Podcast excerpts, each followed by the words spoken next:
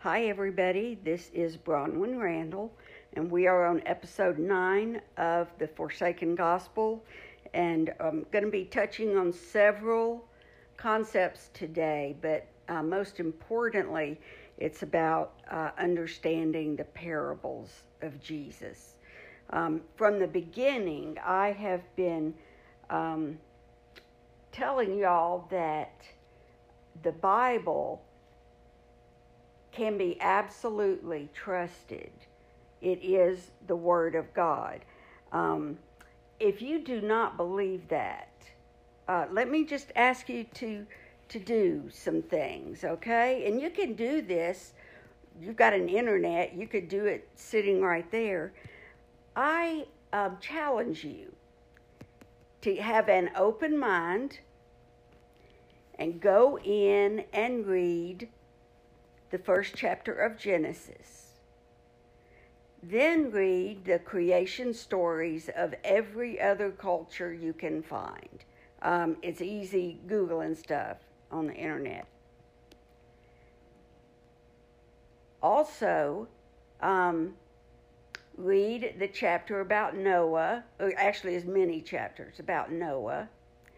Read it with an open mind, just finding out what it says. We're not thinking about whether, oh, this is, you know, um, mystical in some way. But just read it to find out what it says. What is the story? Uh, so you can read um, the account of Noah in the book of Genesis, and then you can go through and read all of the different flood stories that you can find from different cultures. Anybody who wants to um, become familiar with the Bible or um, who is having, uh, you know, questions about whether it's really real or um, is it actually true, keep an open mind. That's the first thing I tell people. Keep an open mind. Read the Bible just to find out what it says. I think um, that that really clarifies for many people um, how the Bible compares to other, um, what they might call faith um, literature from other cultures. There is, um, just speaking about the Bible itself, just standing on its own, there is no other uh, text in human literature that even comes close to uh, comparing, um, you know, its its validity with the Bible. The Bible includes um, narratives of every genre, except that it's all true. And it has within it answers to every question that you might ever have. But in order to find those answers, you're going to have to start reading it just to find out what it says. If you're going through trying to cherry pick verses to bolster what you already believe or to um, help you attack someone else, uh, then you just need to put it down. Okay? You need to uh, read it for what it says and ask the Holy Spirit to open your spirit, open your mind, so that you can understand it. Um, as you know, we humans are we are very adept at filling up our spirit and our soul with rationalizations, um, you know, excuses, uh, ways that we justify what we do, and it you really can't even see what those things are unless the Holy Spirit shows you. You know, it's like David said, Create in me a clean heart, O God. See if there be any wicked way in me. And, and we all need to do that. Okay, so um, the, the subtitle of my podcast is um, Discovering the Supernatural Reality of the Bible. And I'm going to tell you uh, one of the things that has been very, excuse me a moment.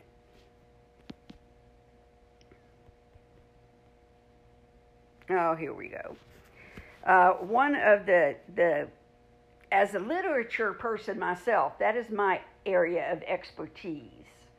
Um, as a literature person, this might be something that's far more meaningful to me than it might be to someone else. But um, several decades ago, well, a few decades ago, I began to see the patterns in the Bible from Genesis to Revelation that there were um, trends, there were concepts, uh, there were truths that were interwoven through every part of the Bible, and that they all matched. Not matched, but they all were unified. It was a union of um, philosophical concepts, you might say. Okay, but I, what I figured out was that the Bible really is one word Genesis to Revelation. It is one word, and that word is love. If you don't understand that, then you really do need to go back. People say, Oh, I don't like the God of the Old Testament. Well, He is the same God today as He was then. And that Old Testament is there for you to read and take warning. He doesn't slip up on anybody unawares. Okay? So it's true. You need to read it. And you need to be familiar with the Old Testament. If you do not understand what's in the Old Testament, then you have no idea who Jesus is. Jesus fulfilled the law and the prophecies of the Old Testament to the minute, in, intricate detail. I will say there are some paradoxes, but there are no contradictions. And the thing that's um, meaningful to me as a literature person is the use of metaphor. I call it uh, metaphorical consistency, straight through the Bible, Genesis to Revelation. And the metaphors are always clearly defined somewhere. Might not be at the beginning, but it will be in there somewhere. It will be written down what a particular me- metaphor means. For example, in Revelation, it's it's there's a couple things in Revelation. It says, um, "Linen is the righteous deeds of the saints." Okay, that's what linen means. So when you go back and read earlier chapters, whenever you see linen, as it has a part in the narrative, you will learn something about the righteous deeds of the saints. Uh, in Revelation, also, it says that incense is the prayer of the saints. Okay, uh, go back and look at uh, stories, passages that relate to incense. Now, some you might think that's simple, but people who don't use incense correctly are struck dead in the Old Testament. Okay.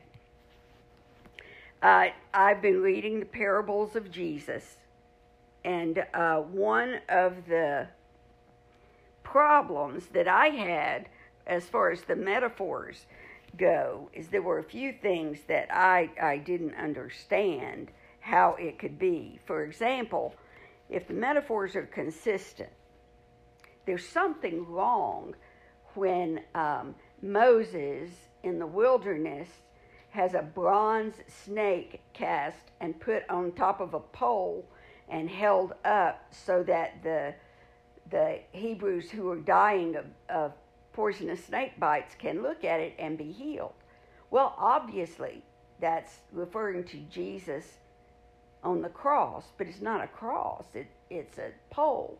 And if the metaphors are consistent, that cannot be right. I worried about that for several years until um, a dear friend gave me uh, an Aramaic English New Testament where I learned that in the New Testament, uh, the Greek word stauros does not mean a cross, it means a pole. It's an execution stake that Jesus was nailed to, not a cross. Now, how that got mixed up, uh, you know, there are people who weigh in on this uh, debate, uh, but a lot of it has to do with the fact that when Jerome did his translation um, in Latin, and also uh, earlier translators were strongly influenced by the Catholic Church, which in the second and third centuries um, got themselves organized and decided that the first thing they had to do was sever the Christian church from uh, the Jewish beliefs, uh, the Jewish foundation, from Jews altogether, which was, to me, that was a huge victory for Satan. Um, one of the ways it is is that the uh, the feasts that are dictated by God in the Old Testament are absolute pictures of who Jesus is and what he's going to do down to the just the most minute detail. And if you're not celebrating Passover or the Feast of Tabernacles, you never learn that stuff you never know uh, that Jesus absolutely filled, confirmed, um, satisfied every uh, every thought, every problem in the Old Testament. So that was that was something very uh, unhealthy that happened in the second and third centuries. And uh, death on a stake was one of those things that, that got reinterpreted as to, as to be death on a cross.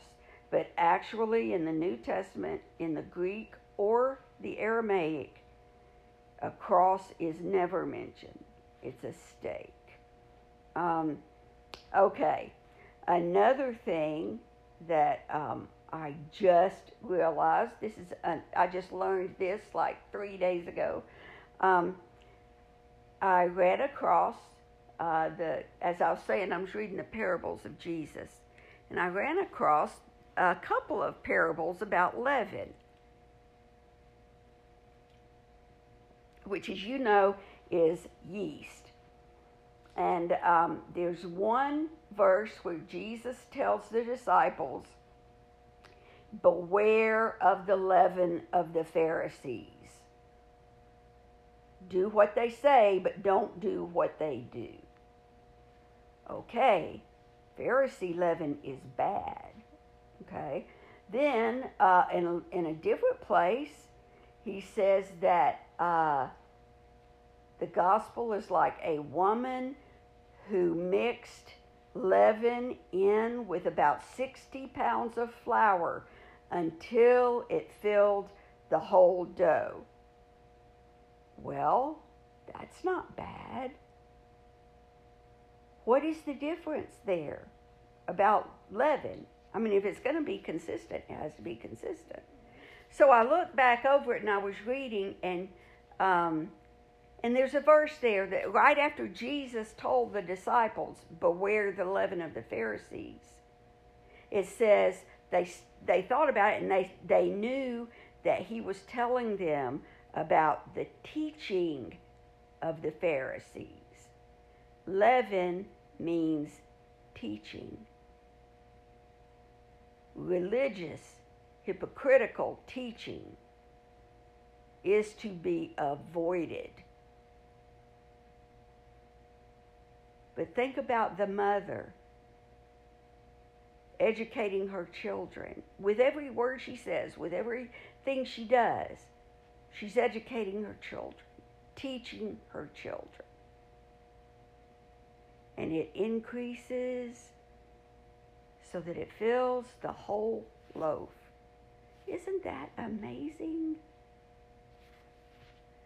So, I this metaphorical consistency to me is irrefutable.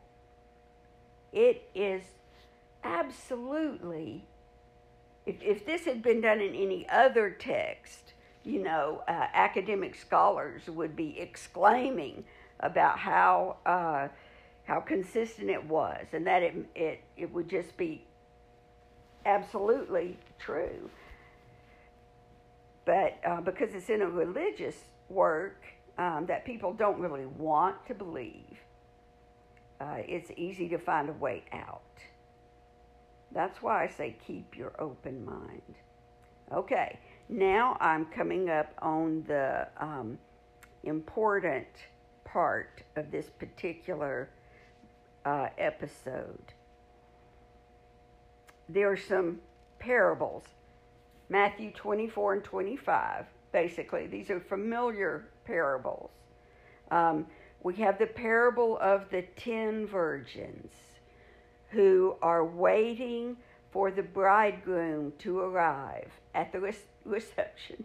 Uh, and uh, they will go in to celebrate the wedding um, when the bridegroom gets there.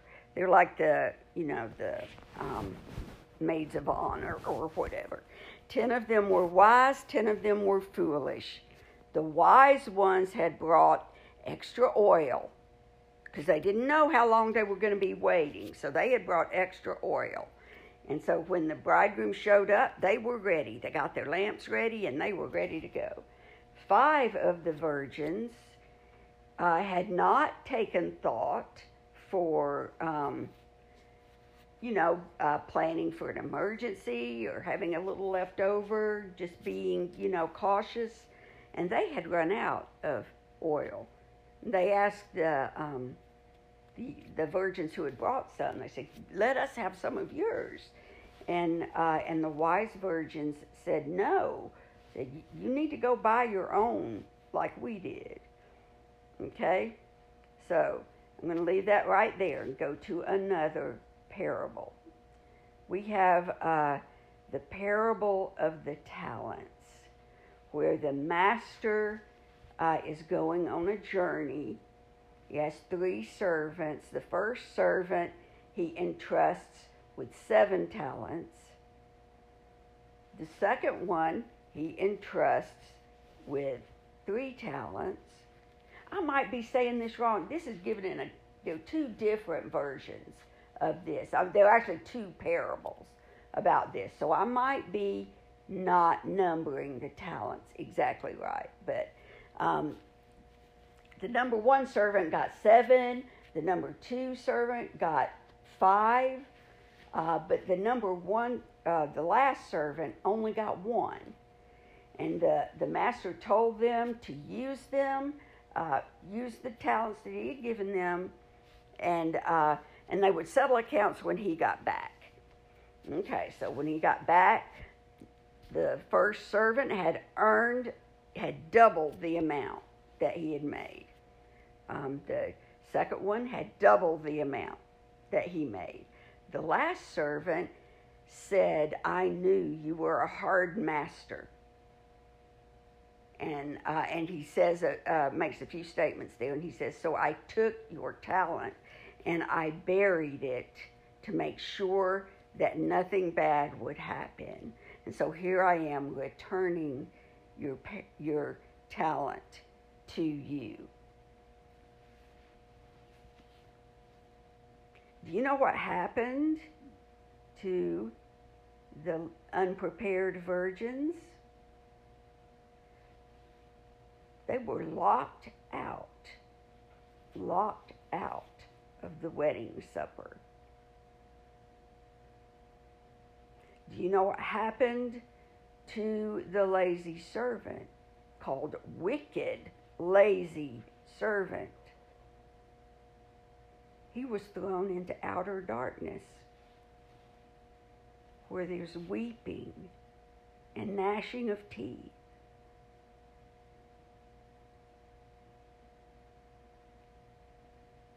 This is important. This is important, all of you children of God out there. Every single human being conceived is conceived in the image of God. Every human being is endowed with a gift that God has placed in that person. It has nothing to do with intellect, health, um, finances, or whatever. Nothing to do with that. But each one of us is meant to be God's gift to the others.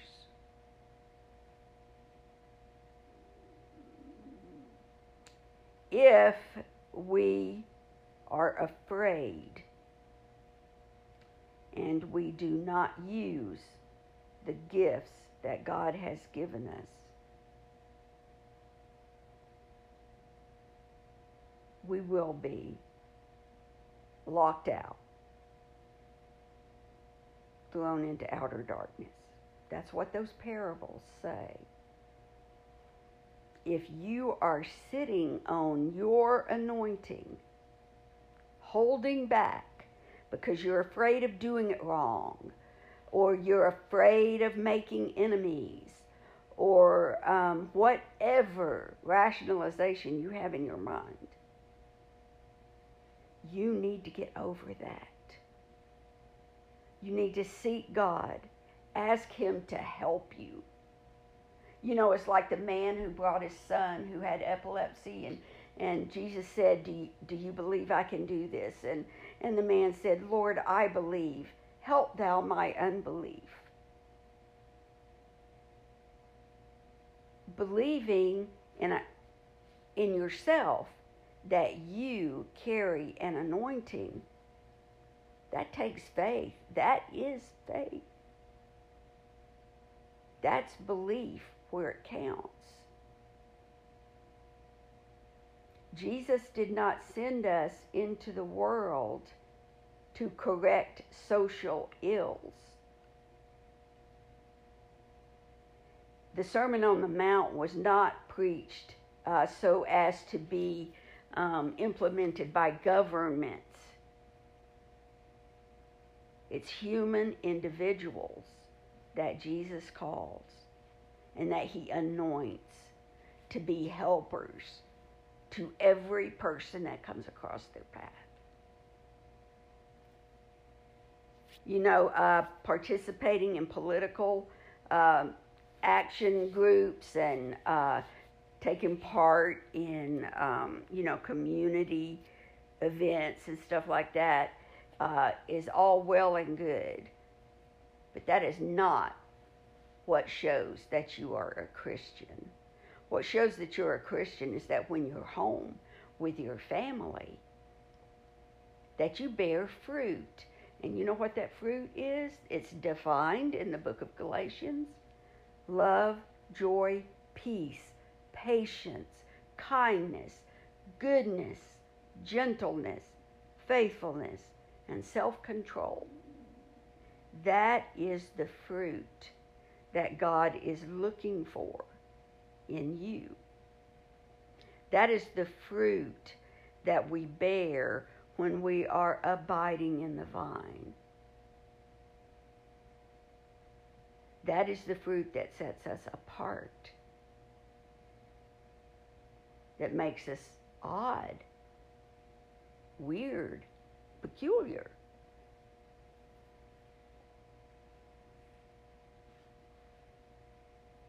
sitting on your gift, oh, let me just let me just encourage you as best I can.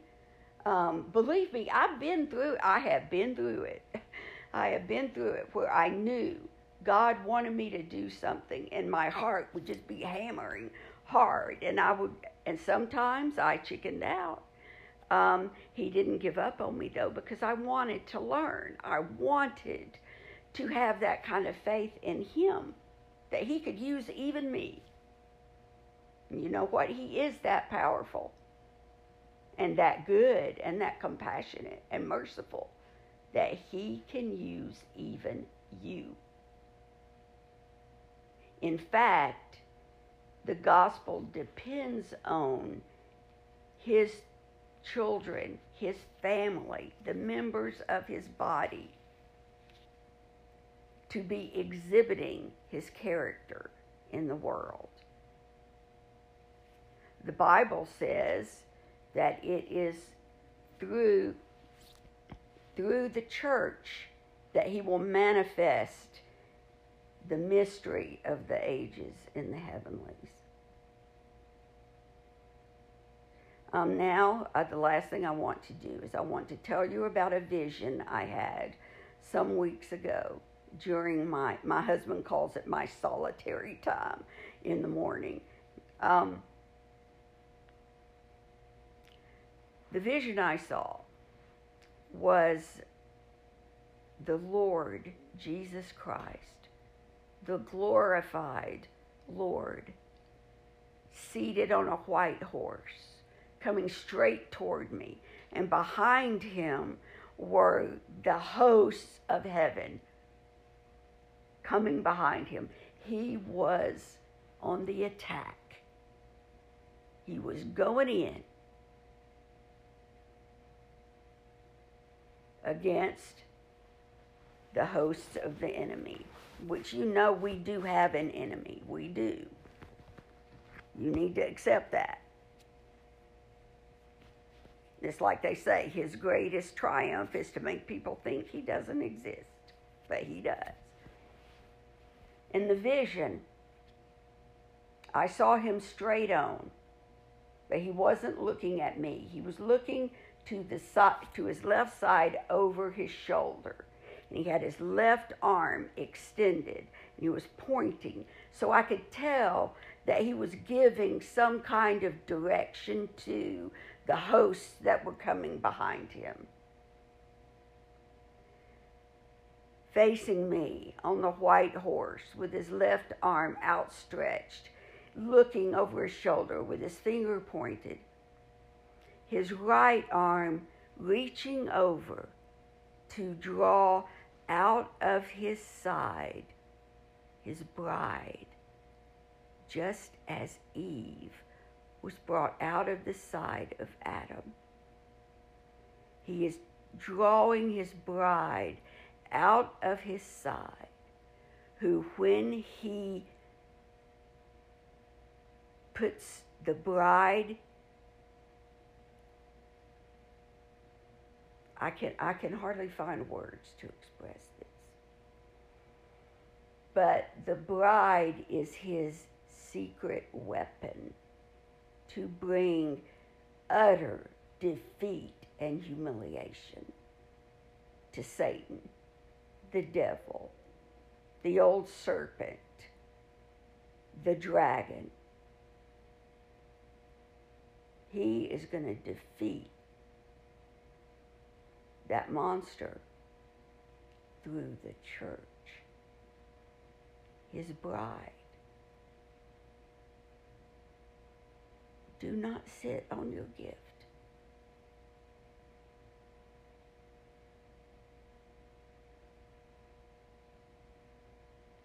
Amen. That is it for today. Thanks, y'all.